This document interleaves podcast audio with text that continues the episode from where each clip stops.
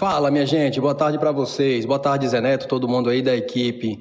O plenário da Câmara dos Deputados aprovou, nessa quarta-feira, por 286 votos contra 121, a proposta que torna feriado nacional o Dia da Consciência Negra, celebrado em 20 de novembro.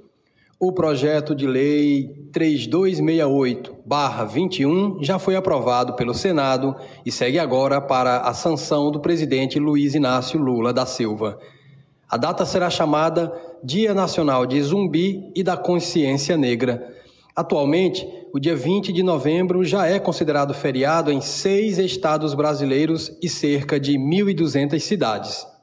Relatora da proposta, a deputada Reginete Bispo, do PT do Rio Grande do Sul, afirmou que a bancada negra escolheu o feriado para iniciar seus esforços de combate ao racismo e de promoção da igualdade racial pela criação de um feriado.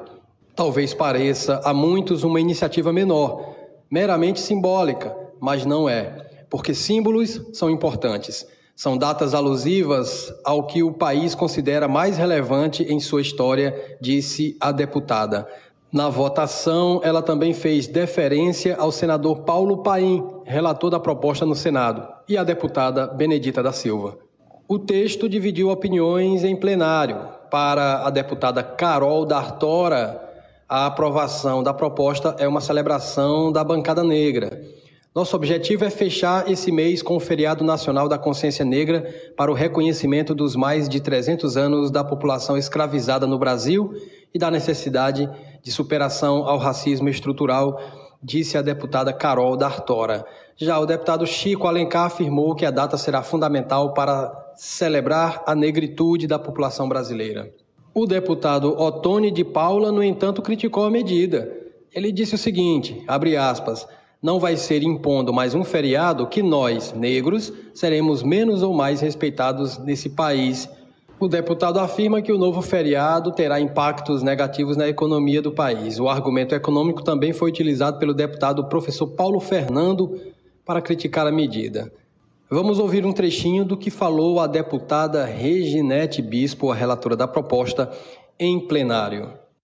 Honrar os nossos ancestrais e a luta do povo negro desse país e da democracia, que cada vez mais reconhece os direitos da população negra, pobre e periférica. E subir aqui nessa tribuna defender o 20 de novembro como feriado nacional é só me somar à maioria do povo brasileiro, cinco estados brasileiros e mais de 1.200 municípios já celebram o feriado do 20 de novembro. O coordenador da bancada negra, deputado Damião Feliciano, do União da Paraíba, celebrou a aprovação da matéria, que segue agora para a sanção presidencial. Com muita emoção, é com o coração batendo mais forte que eu venho a essa tribuna em nome de todos os negros e pardos do Brasil. Nós somos 57% da população brasileira. Nós somos a maioria, representada, representado aqui por todos que estão aqui nesse colegiado.